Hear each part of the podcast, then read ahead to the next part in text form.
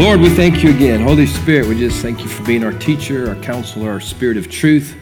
We ask you to continue to be with us, allow our hearts to be open to further revelations of who our awesome God is, because what we know about God is the most important thing about us, and it allows us to manifest, even into society, truth that overcomes the multiple lies that the enemy has there. Thank you, Lord. In Jesus' name, amen. All right, we are ready to start session seven, where we're going to look at God as teacher, love displayed in education. And we're going to begin gazing at the face of God as teacher. So, as we begin this sixth face of God, it is this facet as teacher that we're going to explore. We understand that this is all attached to a Reformation assignment. We have an assignment. We've been invited to partner with God to reform the mountain of education. And some have run ahead and begun trying to do so, but it all must start by first being sure we really know what He looks like as our wise teacher, who He is. In our previous session, we were perhaps peering somewhat into this aspect of God as we were revealing, exploring how patiently He teaches at age appropriate levels, aspects of who our God is. And He does that for individuals and He does that for society as well. Um, honestly, this entire experience, this entire session, uh, even the preparation for it is all a knowledge of God assignment it is all about God as teacher. And um, as there's, uh, there's an instructive insight into God that we're picking up in every area of society. If the whole goal of it all is the true knowledge of God, if that's the end game, as Habakkuk 2.14 says, the whole earth being filled with the knowledge of not just who he is, but the glory of who he is, then the entire process is a progressive education. However, there is also a nuanced characteristic of himself as teacher. This is where he reveals his great love to us by the way he teaches us. Uh, remember, all seven of these faces are different manifestations of his love for us. His love is so deep and wide that it can't be reduced to only one kind of love. That's why, as awesome as the storyline is that Jesus died on the cross, he gave his life for us, and that's how he showed his love for us. It really expands beyond that. And even these are the seven primary faces of God, and there are many other faces of God to be explored and uh, revealed to us in society. His love for us, that He wants us to be with Him for eternity, doesn't do justice to the breadth of the love that He has for us. He loves us seven colors deep in every area of life here on earth. He is a seven spirited God with different flavors and expressions of his love. And this is what we're learning at this time. At this time. When he's loving us with provision, it feels different than when he's loving us as creator. When he's loving us as redeemer, it feels different than when he's loving us as teacher. And uh, we want to learn to see and receive all of his hues of love, all of his colors of love. And we want to then learn how to represent him, to re image those hues of who he is back into society because that advances the kingdom of God. Those are the nuclear weapons of heaven, the knowledge weapons. now, as we gaze at him as teacher, we see first of all a God who cares more about us than about what he's trying to teach us. It's something just to pause for a moment because that's something we don't necessarily pick up in our teaching experience our student experience in our school systems. In our school systems, we are generally made to feel that the instruction is actually more important than us. That there's a one size fits all approach that is taken, and if we don't happen to make that connection, uh, we're going to be flunked. We're just another number, and we learn to bend to the system, or we are just considered failures. God, as teacher, does have some set rules and principles, but he takes an entirely customized approach to how he teaches his kids. He's aware that he wired us all differently.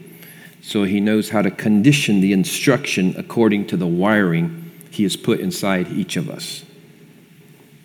Every one of us experiences customized education from God the teacher. He knows who's the softy, he knows who's the tough one, he knows who's the creative, who's the more linear, who learns better in the night, who learns better in the day. He also knows what baggage and generational issue, issue everyone brings. And he conditions education accordingly. He's amazingly patient, to say that again. And he conditions education accordingly to that. He can also peer into every heart. It's an advantage most teachers don't have, apart from a great gift of discernment, but never to the level of our teacher. He can peer into every heart and see who's resisting him, and he can see to what degree he's being resisted. Things that, again, teachers here can only guess on. If you've been a teacher, you have to guess. Now, are they doing that to be defiant? Are they hurt? Or why are they doing that? He knows. He knows who needs more patience, and he knows who needs more immediate consequences.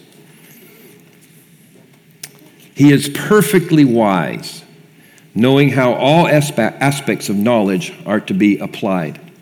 Our teacher is completely aware of both our natural age and our spiritual age, something that's not generally known. And he gives us age specific lessons. He totally loves loving us through this wise way that he teaches and instructs us. He is more an expert on us than he is on his curriculum. He uses and teaches principles, but he's not in love with his principles. He's in love with us. This initial gaze at God, our wise teacher, gives us some eh, you know, initial foundational and necessary insight into how we must advance the Reformation on the mountain of education.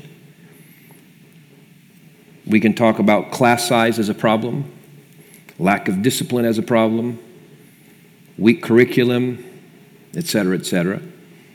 But these will all be secondary compared to creating a proper teacher student dynamic, which is best modeled as humanly possible as we attempt to reimage how he teaches us. See, once we know how he teaches us, then we look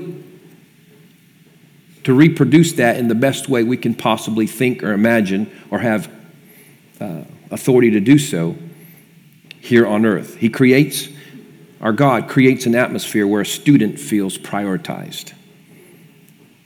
This becomes priority number one in an education system. How do we make the students feel prioritized even over their curriculum? A secondary matter we learn from gazing at God as teacher is that he builds in rewards for those with a hunger for learning.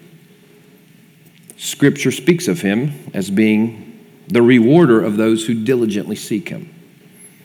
Proverbs 25, 2 says, It is the glory of God to conceal a thing, but the honor of kings is to search out a matter. This means that our God, He likes to hide things and that he then considers it to be a royal attribute to be curious enough to search for what is hidden.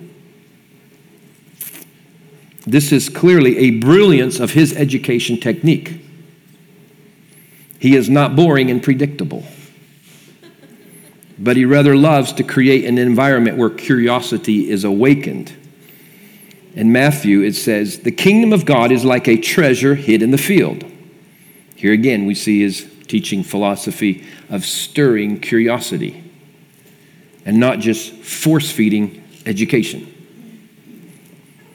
Learning with our wise teacher is never about trying to get good grades as the end in itself, but about adding to our arsenal of knowledge and understanding, particularly of Him, His ways, and how to better steward life. Proverbs chapter 1 verse 6 says, "To understand a proverb and an enigma, the words of the wise and their riddles." Here again, in a chapter that's all about gaining wisdom, if you would go into Proverbs, those first chapters, it speaks not of an ability to regurgitate what was force fed a student, but how to encourage curiosity and a love of figuring it out. This is how he teaches us. A, a, third characteristic of our wise teacher is how he instructs us with stories of life itself. Jesus, if you remember, he was called rabbi or teacher, also demonstrated this aspect of the Godhead. He modeled this color, this flavor, this face of God. Jesus taught his disciples in the multitudes, not with complex charts and sophisticated terminology, but he used that which they were already familiar with. He taught them with stories of life that they could relate to. These stories, called parables, were his specific methodology for teaching. None of his parables contained cars or airplanes or microwaves or computers or televisions. He used that which they had in that day for his education of matters of life. None of what he taught was just so that his disciples or people would consider themselves smart or educated. His wisdom is always applicable to real life. Knowledge that has no real application is just vanity and feels and feeds pride. Again, we're just gazing at who he is. God, our teacher, is always instructing and educating us purposefully. All of his wisdom starts with the principle that He is the center of everything. All pseudo wisdom has God at the periphery, on the outside, looking in. Any knowledge of life that doesn't acknowledge the nuanced priority and availability of God is just foolishness and actually garbage. There isn't a science of anything living if that thing is disconnected from God whether we study cells, molecules, atoms, tree, animals, people, all living matter has as its source of existence its connection to God. They're getting there, they're getting closer. The subatomic, the quantum world is heading them in that direction. They're going to be shocked soon enough when their high powered scientific mind and high powered scientific microscopes are going to run them right into God. So, the health of all living things is always tied into an improved relationship with God. That is, in essence, what education is meant to be the understanding of how we relate to God and His creation. That's what true education is about. Another related characteristic of our God the teacher is that He loves to be the one who lays out the dots that need to be connected. It's related to an earlier point you're making, but He loves us to do the connecting of the dots even my explanation in the previous session on how God has progressively worked with society reveals that aspect of himself. Example in Genesis 2:24 it says therefore a man shall leave his father and his mother and shall cleave unto his wife and they shall be one flesh. This in fact laid out the standard that marriage was to be between one man and one woman. All the, you know from Genesis 2. Yet God didn't specifically attach a commandment with it and seemingly allowed centuries of polygamy, even by his most trusted friends, as we mentioned, Abraham, David, etc. But by New York Times, by New, by New Testament times, the New York Times, how does that come out? by New Testament times, that's a little comedic relief we needed. Paul and the church leaders had connected the dots, and they realized, hey, God has always been against polygamy, but He let us connect the dots. Seeing Him in this light gives us a clue on how He,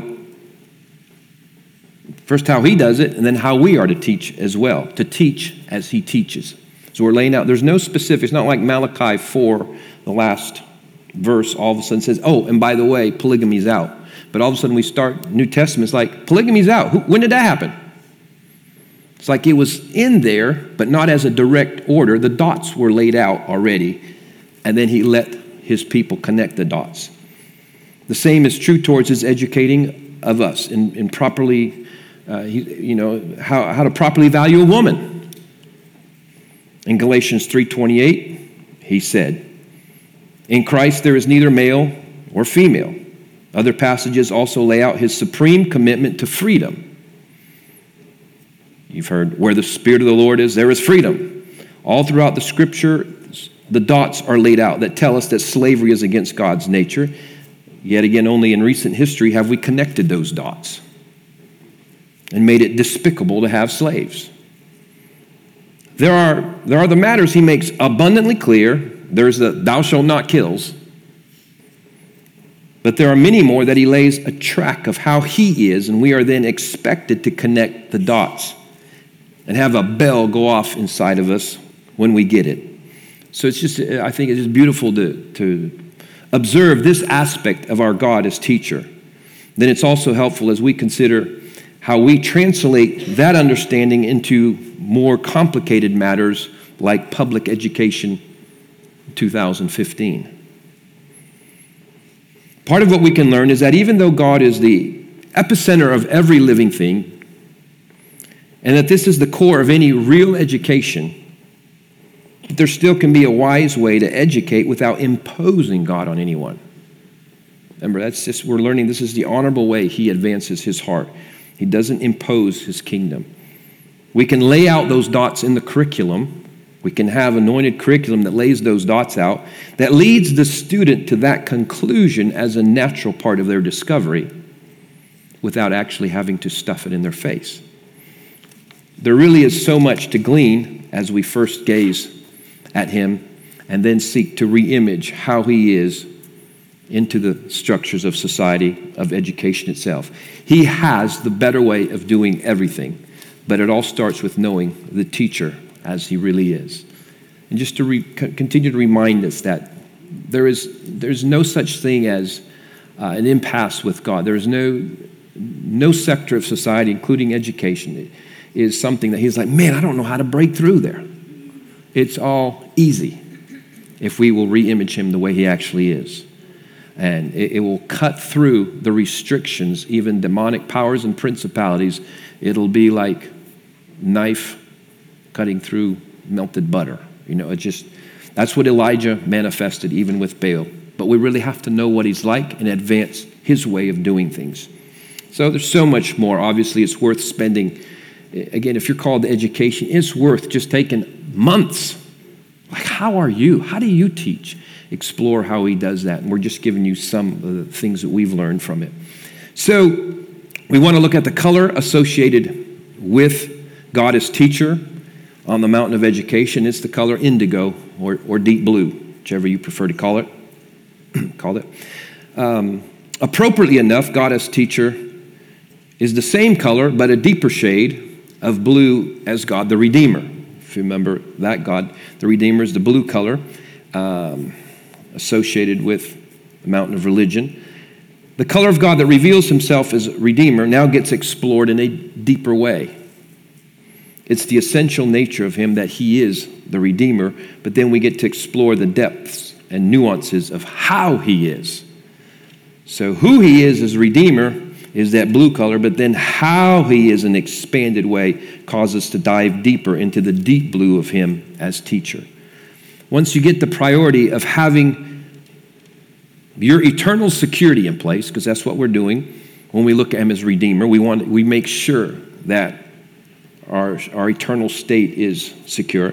The next priority is then gaining insight in how are we to then live here on earth. As 2 Peter 3 3 tells us, He has given us all things that pertain to life as opposed to just eternity. And this is something, you know, we haven't uh, previously really got very clearly as the church. And that's why we've only championed him as the God of the hereafter. Well, one day you get to be with him. You know, everything's a mess, it's out of order, and I don't know how he really can't do anything about it, but one day he's just going to come judge all these sinners, and we're going to be zapped, and then he, he's going to set up his kingdom in some independent way of sons and daughters. That would be a narrative that's so dishonoring to him and so not what he would go for. Now, as you follow the sequence of the rainbow colors, and if you've been following how we've been going, we've been doing the Roy G. Biv thing, you know, red, orange, yellow, green, blue, indigo, violet. You see that this deep blue indigo is followed by the last color, violet. That would be where we'll go with our next session, which connects to government. Our ultimate Revelation 5 assignment is this is what the celebration was. This is what the change into the new song. We shall reign on the earth as he has made us kings and priests to our God. That's what was celebrated there. Uh, and so the deep blue is advancing us so much in the knowledge of his ways that we are being positioned to be the government of God on the earth. It isn't a hostile takeover, but a takeover by influence and favor in the midst of the freedom we've been given to choose. Deep blue is about insight, wisdom, and revelation. And it's a core aspect of who he is as God, the teacher specifically, again, for the mountain of education. As believers, we have so sabotaged ourselves out of this deeper blue uh, by prematurely thinking that we know things. It's hard to learn something when you think you already know everything. And, um, and not being willing to search out matters and search out things that are, that are contradictory, even in, in knowledge and understanding. And, and so we haven't properly connected dots. And so, again, the church was uh, seeming the last to get on board with the idea that the world was round. And we used the Bible to prove it. That was, I don't know if you know that, but that's what was going on for years and years and years. Somebody had evidence the world was round, but the church was, they, they were about to lose their life just trying to present that because the church thought that violated certain understanding of certain scriptures. We have similar weaknesses in our approach to the study of fossils and the like as we assume a six year timetable for all that might ought to be researched a little deeper, or perhaps it already has in some way, and, and I'm not aware of it, but I'm aware of a lot of the research on it. The point is, we can be the head and not the tail in education if instead of resorting to know it allness, we go after the dots he's left in place and then ask him for the wisdom to connect them and reveal the breakthrough understanding, even on things that, uh, again, seem unexplainable, or contradictory. I pointed out that in the study of chromotherapy, that blue is a color connected to the regeneration of the circular, circulatory system. Interestingly enough, as I further researched into what the color indigo or the deep blue is associated with, it connected with, with purifying the circulatory system. And again, that just makes great sense. Uh, though, understand that in all matters of chromotherapy, I'm going out there, I'm not making any doctrines out of any of them, just acknowledging what they, they seem to have learned and uh, what seems to make sense to me as it relates to the connection we make to restoring that face of God. It makes sense that regeneration of our blood comes through God the Redeemer, and that the purification of our blood comes through God the Teacher. The Holy Spirit clearly carries the characteristics of, of God as teacher and he functions as the spirit of wisdom that leads us into all truth. And he that convicts the world of their, and he's the one that convicts the world of their sin. This takes us now to look briefly at the Revelation 5:12 template that we are giving for each one of these faces of God. And in the Revelation 5:12 template, we're going to see love displayed as wisdom. Worthy is the lamb to receive power, wisdom, strength, riches, honor, glory, and blessing. And it's just an interesting idea to think of worthy as the Lamb to receive wisdom. Wisdom is the heavenly attribute associated with the face of God as teacher. He wants to be and provide wisdom for us. But then when we connect to that wisdom, when we connect the dots that He has for us, we'll bless Him. We'll be a great blessing with Him with the wisdom we've gained. That's another one of those things to chew on for a while. Worthy is the Lamb to receive wisdom. Why does the Lamb need wisdom? It's not so much he needs it, but he's blessed by the wisdom that comes from those who are made in his image. Now, we do know that the Holy Spirit is the embodiment of wisdom. He's called the Spirit of truth, the counselor, the comforter. Wisdom isn't just general knowledge of facts and information. Imagine a child's coloring book with dots on a page that, once connected in the correct order, show a picture that was previously unseen, waiting to be discovered. Wisdom is applied knowledge.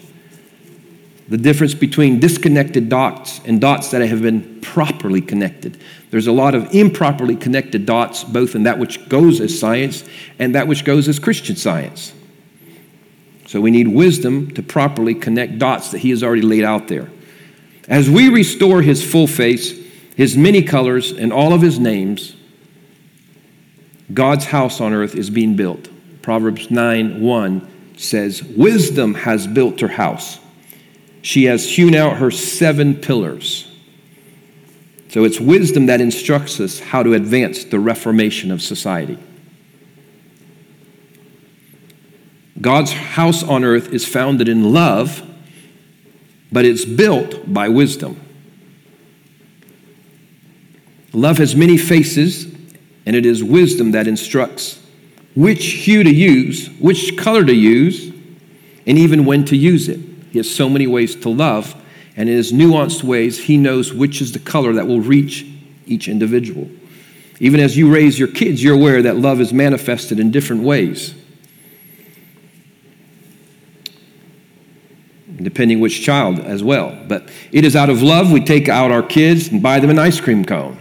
Take them to Yogurtland or Starbucks, whatever it is. It is also out of love that we say, no more ice cream today. out of love, we give them permission to go out and play. But it's also love that constrains them at times for their protection. So, any parent ever experienced this that is particularly with teenagers, if you raise teenagers? We're, our fourth daughter finally made it to teenage, well, she's been there a couple years now. The two oldest have passed out of teenage years, but any parent ever been a little bit stumped? You knew you loved your child, but you weren't sure how to reach them exactly. Which faces of love do you need to show them? There's a wisdom we need for how to reach them. It's like, I can't tell, do I need to ground them for a month for this? Or should I have a heart to heart with them? Do I apply mercy or is it time for consequences? Anybody ever gone through that? quandary. Love works with wisdom as the tour guide. Love is always the appropriate response to any situation, but what facet of love to showcase is not always clear without the wisdom. As we continue to look at all this through a let's reform society paradigm, it is of utmost importance for any with an assignment on this mountain of education to be a person filled with the Holy Spirit. And then to be continually being filled with the Holy Spirit, as it says Ephesians 3:19, be being filled with the Holy Spirit, because He is the counselor, the Spirit of truth that we need, even to know how to connect to the various hearts that we are attempting to instruct. It's been my observation that we have too many, quote, Christian educators whose wisdom is not the wisdom from above. It's left brain, rational even humanistic wisdom, that's straight from the tree of the knowledge of good and evil. That tree champions and prioritizes critical thinking that weighs all the pros and cons of everything. That kind of thinking is a it's a wisdom of sorts, but it's it conspires against the fruit of the tree of life. The tree of life fruit is being led by the wisdom of the Holy Spirit often in ways that are counterintuitive to critical thinking processes. That's the problem with traditional education. You will only always do that which is intuitive. And God does most of his great things through counterintuitive advances. Critical thinking processes will always have you walking outside of faith. Let me say that one more time. Critical thinking processes that are championed in our educational system will always have you walking outside of faith. Stepping into faith always requires abandonment of the mind of rational wisdom. It was never wise for Moses to raise his rod and expect the Red Sea to part. No type of pros and cons critical thinking, like, well, if you do, if you, uh, it's like, it doesn't make sense. Critical thinking reveals that as a ridiculous exercise. Wisdom requires belief that the invisible is greater than the visible. True wisdom requires belief that the invisible is greater than the visible. Go on. The same goes for crossing the Jordan River by starting to wade in the river, which is what they were instructed to do. The same goes for circling Jericho with no weapons and expecting the walls to come down. Think about David. If he had properly processed the pros and cons of chasing down the lion who had his little lamb, he wouldn't have rescued that lamb. Taking on Goliath also violated critical thinking. You can see we can go on and on with that, and that's not even coming up to Jesus, the ultimate violator of earthly wisdom. He breaks up one little boy's lunch to feed 5,000 men, plus thousands of women and children. He spits on dirt and sticks it on a blind man's eye in order to heal his vision problem. Man, you don't get that in normal education. He walks on water. He dies in order to overcome death. You have just everything about his life is contradictory. The true wisdom that comes from above is always in contradiction to that which normal education champions as high intelligence. So that's a foundational confrontation there. So the deal is this if we want to see the face of God as teacher and his characteristic of wisdom brightly shining in our education system, we first we first are going to have to be set free from the restraints of this world's wisdom. That's whether you're an educator, you can be a Christian educator and not be set free from that. And, and, and we have to be people of the Spirit. And again, I'll tell you just honestly, I've rarely seen a Christian educator that isn't locked down on their tree of knowledge, left side of their brain. When, in order to become effective, they must be fully accessing the revelation that comes to the right side of the brain the tree of life. The tree of life receptacle through a living relationship with the Holy Spirit as teacher. You know, there's a whole understanding. We have the left side of our brain, the right side of our brain, two different ways of processing things, and all our education pushes us to the left, but it's the right that has access to the supernatural.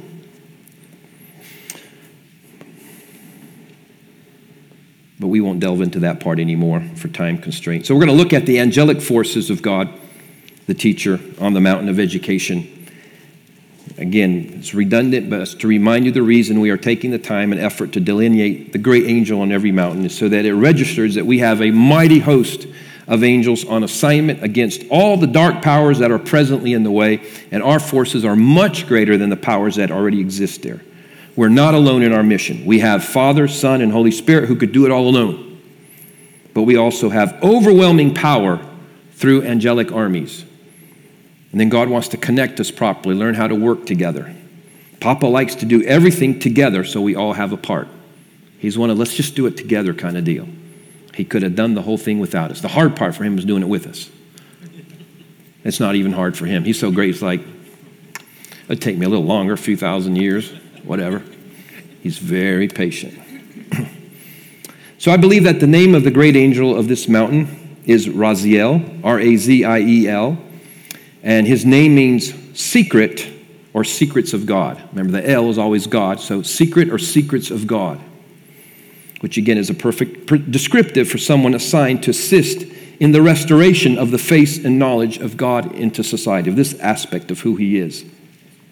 Again, whether I'm right or not about that being the, the name of the specific angel, uh, that's, almost, that's always beside the point. The takeaway point is that we have a great and mighty army armies of angels assigned for this task of reforming society into becoming the face of God on earth, thus filling the earth with his knowledge.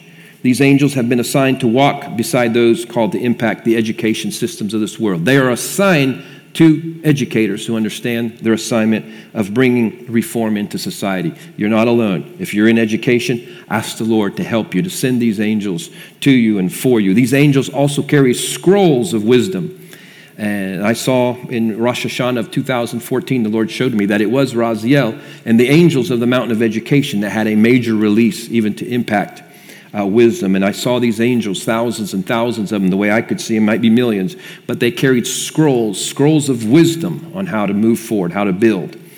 Um, so, again, ask the Father for a scroll of instruction from these angels, as well as their help in advancing the kingdom influence you are to carry. And these scrolls can come to you supernaturally. You can get it in a dream, you can encounter an angel, or it can happen in very mundane seeming things. Angels can do things in very fantastic and over the top ways.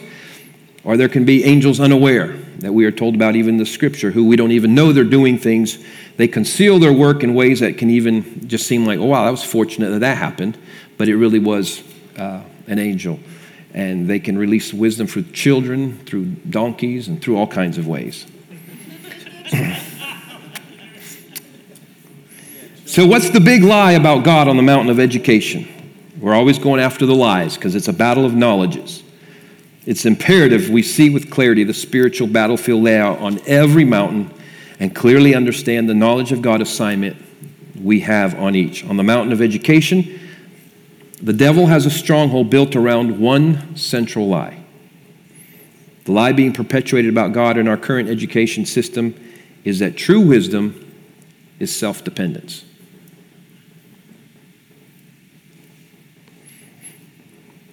The lie being perpetuated about God in our current education system is that true wisdom is self dependence. That, in essence, is what humanism and rationalism is all about. It has a starting point of we're on our own, and so let's deal with that. Now, there's a difference between being expected to connect the dots and being on your own. In one, we operate from a foundation of trust and dependence on God, and yet there are some things He wants us to figure out. And in the other, we live as though He doesn't exist. A manifestation of an orphan spirit. In every mountain, the devil seeks to impart an orphan spirit. You just have to realize that. He does it through his domination of that mountain, and here is no exception. You know, humanism says that man is at the center of everything. And God, if he even exists, number one, he probably doesn't, but even if he does, he's sort of a bystander. Part of the appeal of humanism is that it is an upgrade and, and, and seemingly a solution to laziness and presumption. Humanism calls upon us to step it up and make things happen.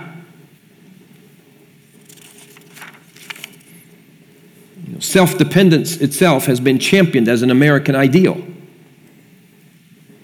You know, quit making excuses and excuses and pull yourself up by your bootstraps.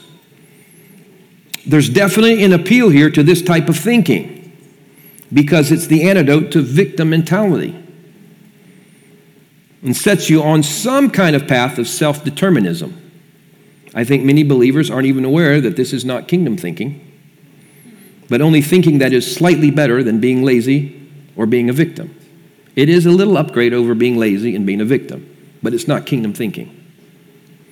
Self dependence is the goal when you have an orphan mentality, but should not be the goal of sons and daughters of royalty. Orphans who have accomplished much are regularly championed because they overcame their lack of parents and became something anyway. It truly is commendable that they overcame you know, self-pity, despair, victim mentality, passivity, but that's still not the call of a child of the king. We're not orphans. Orphans are not even orphans. It's only their natural parents who have failed them. Their original papa has not. So, an orphan spirit will tell you that you'll only get rewarded for whatever effort you make and therefore make a lot of effort. Say that one more time. An orphan spirit will tell you that you only get rewarded for whatever effort you make, therefore, make a lot of effort. Sons are not to embrace laziness, but they also look towards inheritance to prosper them. Sons and daughters look for inheritance. Royalty understands that. Education gets idolized in America and the world because education, as it's done now, is an empowerment of sorts for those who think like orphans. Therefore, we have more achievers than ever and more people obtaining things than ever. Yet, stress is also at an all time high. More people taking stress drugs than ever. There's maybe a third of Americans needing some kind of medicine or drugs for anxiety. In other words, our present education system breeds anxiety. We're accomplishing more, but becoming anxious in the process because we're being separated from identity. Self dependence is the noble name for what is being attempted, but the psychological reality of self dependence is hey, I'm on my own. That's the other way you say. When you say, well, self dependence is good. Well, what you're acknowledging when you say this, hey, I'm on my own. And that's what the enemy is trying to tell us on every single mountain in some way or another, plus an additional aspect of lying. But this registers to every living creature as a stressor because we weren't meant to think of life in that context.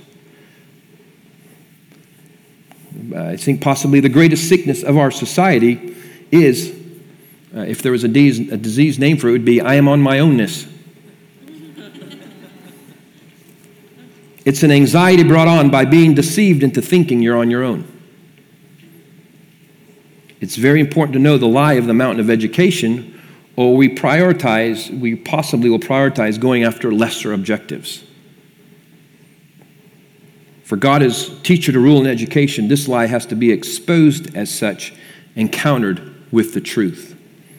Now, as I'm sharing this, I'm aware there's a similar response to this juxtapositioning as there was in Elijah's day when Elijah said, Choose today who is God. The people of Israel hadn't realized they were confused about the who, who the truth, you know, the truth of who God is. They had just been incorporating both into life. They had been incorporating Baal and God into life. And now this guy Elijah is saying, hey, Baal and the Lord don't fit into the same worldview. Similarly, some of you may be acknowledging, even in your own mind, you're wanting to think, uh, but wait a minute, but self dependence is good. Uh, again, in the short term, self dependence is better than passivity or laziness or a victim mindset. But in the long term, it's devastating. You end up building your life around an orphan spirit. You make it become a stronghold in your life that denies God his place here in your life, that denies his place in life in general, even while accepting he still has a place one day in eternity. So you can be a believer, yeah, I prayed the prayer, one day I'm going to be with him, but you know, I'm working hard right now. I'm scratching and clawing with everything I know how to do to make sure I survive and I can make it. So we have this independence from God that we think is some wise sign, but it's not. So, the truth to counter the lie of self dependence as good, because that's the lie that self dependence is good, is this. Here's the truth true wisdom is dependence on God. The goal of life is absolute dependence on God. The highest level of Christian maturity you can ever attain to on earth is absolute dependence on God. That's, that's as brilliant as you can ever get. That is as mature as you can ever get, is absolute dependence on God. But the path there is scary. The scripture tells us point blank without Him, we can do nothing. This, of course, as I said, is a scary proposition for many of us because we aren't entirely sure He can be trusted. This is where we each need our own personal inner healing where we need the faces of God brought to our personal mountains. A proper kingdom education curriculum will so incorporate God into every aspect of life that this will become a much more natural process to the heart of a student. So we'll get this anointed curriculum out there that will assist in doing that. That's why new systems with new curriculum are a must. Present systems and curriculum reinforce the point of self dependence as a goal Again, this is better than welfare mentality. I'm saying it over and over, but it falls short of the real goal of education the pursuit of complete dependence on God. Lack of effort is always laziness and is not a spiritual virtue. I'll make that clear if I didn't say it the other way. However, our effort is designed to be channeled towards God as opposed to towards our independence from Him or anything else. You see, the end reality of self dependence is a pathway away from God that is difficult to come back to. All true wisdom and education begins with God as the focal point. As the scripture says, the fear or awe of the Lord is the beginning of wisdom. If life is built around the centrality of God and His provision for every need in life, then this is what allows us to sleep at night with peace of mind even if we just got fired. Getting fired is an earth shattering event for an orphan, but just part of the process for a son. A son knows in his knower he can turn to his father. One who is an orphan at heart may throw a prayer towards God, but doesn't have the inner conviction that the matter is taken care of. So, our Mountain of Education assignment is to replace an orphan education system with a son's education system. Humanistic education systems and models will only collapse as we showcase God centric systems and models that are better enjoyed by the students and have better proven outcomes in real life. It's again, the kingdom way always has better outcomes, even in the eyes of unbelievers. If you're an educator, educator, it starts in your own heart. And you secure your dependency in God and on God. And then you carry that sonship into school systems and curriculum. And you receive His wisdom with how to incorporate that in ways that is not over the top or does not stuff it down anybody's throat. We're just getting started with this assignment. This next generation will see a great turnaround as the rising sons and daughters of the king show up with an advanced knowledge of God. All right. Okay, Elizabeth. Yeah.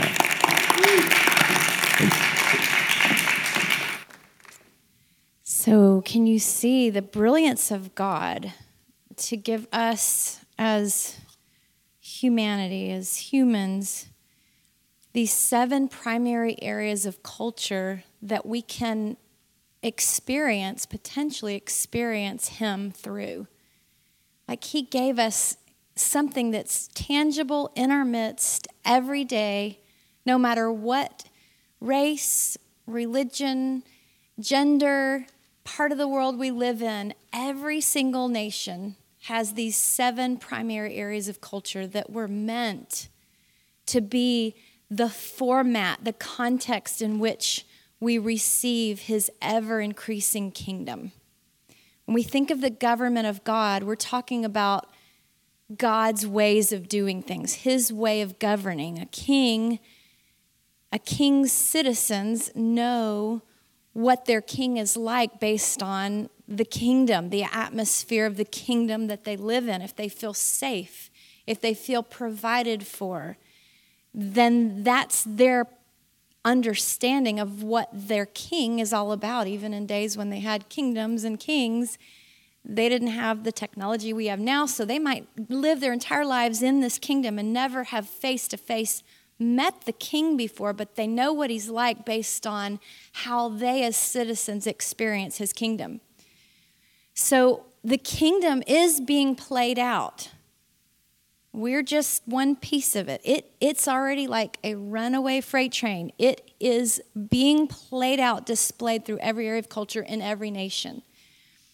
That just blows my mind. I get so excited about that. It makes me feel like we're ahead of the game rather than behind because he's gone, he's literally gone before us and, and given us like this, um, this context in which to receive, like a framework to receive the essence of who he is on earth. Just amazing. So we know that God is love. In the most simple way to describe him, he is love. And then we're on this journey to discover and understand what love looks like, what God as love looks like in each of these areas of culture, in his kingdom of love. And we all know that, um, that there's no fear in love. Perfect love casts out all fear. So, the end result, we will know the litmus test is we will know that he is properly being displayed in each area of culture when we're able to experience that area of culture and our takeaway is I felt loved. When we live in a country where the government interacts with us and our experience with our government makes us feel loved, we'll know he's being properly represented there. And it's the same for all of them. For example, with education, I don't know about you, but I had a couple of years of public school, and the majority of my um, my undergraduate, my like 12th grade and under, was in a private Christian school. And you know, the teachers there, when I think of them individually, they were all believers, and I believe their motivation, they genuinely loved us as students. But I can tell you the atmosphere that I remember, public school and at, at a Christian school, was fear absolute fear and dread. And I look back on those years, and I can't tell you a whole lot of what I learned, but I can tell you a lot of what I felt because so many stages of it were so traumatic. And I, you know, I was popular to some degree. I, I was in a Christian atmosphere, but there's something about the education experience, the way it currently is, that does, does not leave us feeling love. And so Johnny's done an awesome job of helping us delve into that and compare and contrast it with our experiences versus the truth of that part of God's heart. But again, this is the kind of thing that I hope that each one of you will go back after these sessions and just spend maybe even a week thinking and meditating on each one of these aspects of God and, and take personal inventory. How did you experience? How are you experiencing that area of culture? And where has it landed you with your personal takeaways? Um,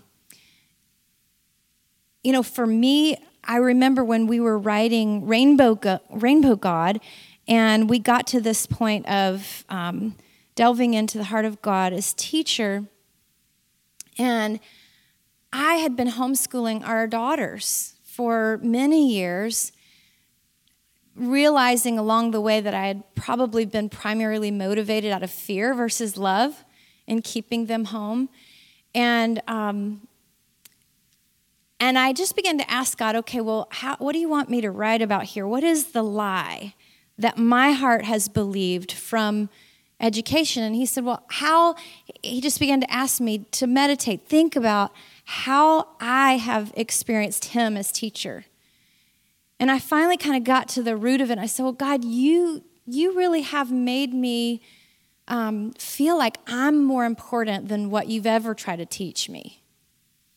And then my next thought was, I've homeschooled all these years. Like, there's nobody on this planet that loves these girls more than I do. And I have failed at that.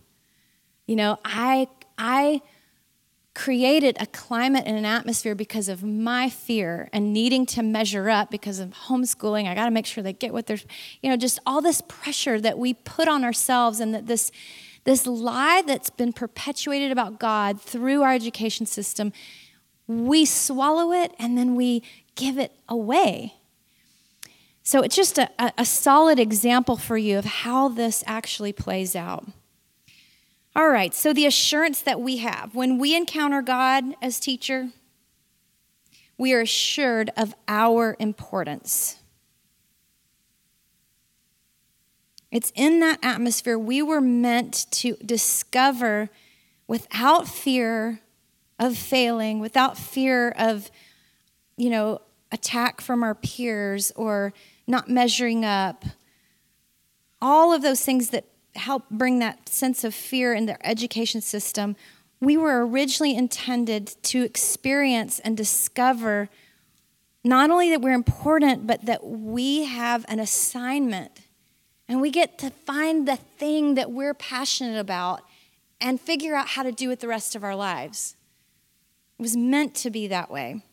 So, to the degree that you can res, uh, resonate, that it resonates with you what I'm about to read to you, to that degree, we need to see the teacher heart of God. I need to know that God has important things He wants to teach me, but they're not more important than I am. I need to know that He values me and my unique way of learning and has given me not only an important assignment in life, but He's also capable of preparing me and giving me a clear pathway to get there. I need to know that I have enough intimacy with Him to access His solutions for the problems in society. I need to see God's face as teacher. So let's allow God's teacher heart to just speak over us right now. If you'll just take a deep breath and close your eyes and let me just allow me the, the privilege to read what I sense is his heart over us as our teacher. My sons and daughters, you know you found the real me when you embrace wisdom. You'll know you've embraced wisdom when you mature to the place of utter dependence on me. You need me more than you've learned or been taught. Your dependence on me is the safest place, full of the greatest treasures of knowledge that exist. My heart towards you, towards humanity, is to freely give you access to all that is life, to all the beauty and mystery of my creation, and to all the solutions that I've provided for every effect of sin in your lives and in the earth. I love instructing you because I love you. Because you are important, I have important things to tell you and teach you. In fact, every bit of knowledge that humanity is tapped into, I freely made available to those who had the passion to seek for it. I've celebrated every aha moment with you and every invention that brought more ease, comfort, and hope. I love it when you discover more of me hidden around you and in you. I love it when you're curious and adventurous. And I enjoy providing times and places for you to search out my mysteries and delve into things many don't see or won't see. But don't stop with information as if it is in and of itself the grandest treasure. Follow the facts into wisdom, into me. Peer so closely that you find me in the micro and train your eye to the most vast horizons and find me there too in the macro. Enjoy the life I've given you, this time and space to discover not only me, but yourself, your assignment. Believe me when I tell you, you have an important one. It's going to require complete dependence on me, true wisdom. Show the world how we do it, how we do it together.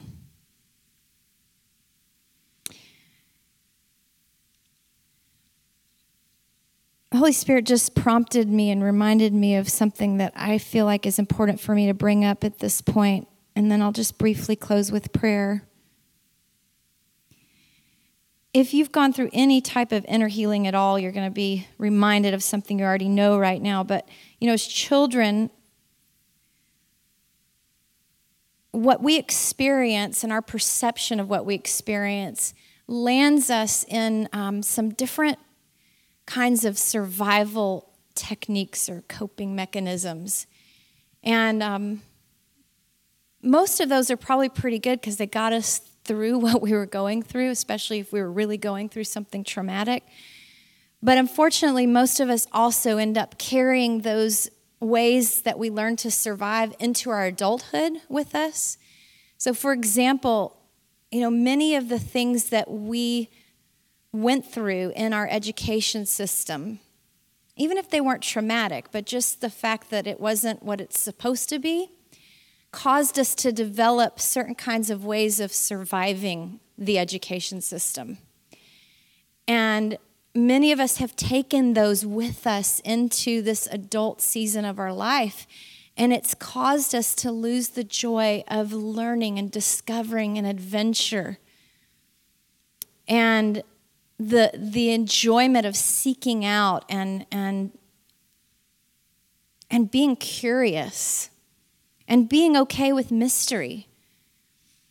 And so we just come to you right now, Father, and we give you permission to show us those areas. Teacher, our teacher, rabbi, as they called you, Jesus.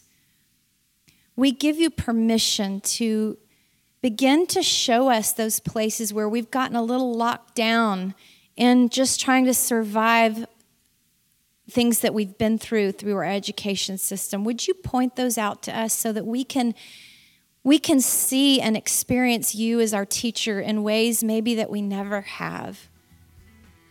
And allow us the privilege, God, of representing your heart as a teacher to those that we um, speak into their lives and mentor and, and raise up. Thank you for your teacher's heart towards us. We love you. In Jesus' name, amen. This podcast was made available by contributions from listeners like you. To donate, go online to restore7.org. Thank you.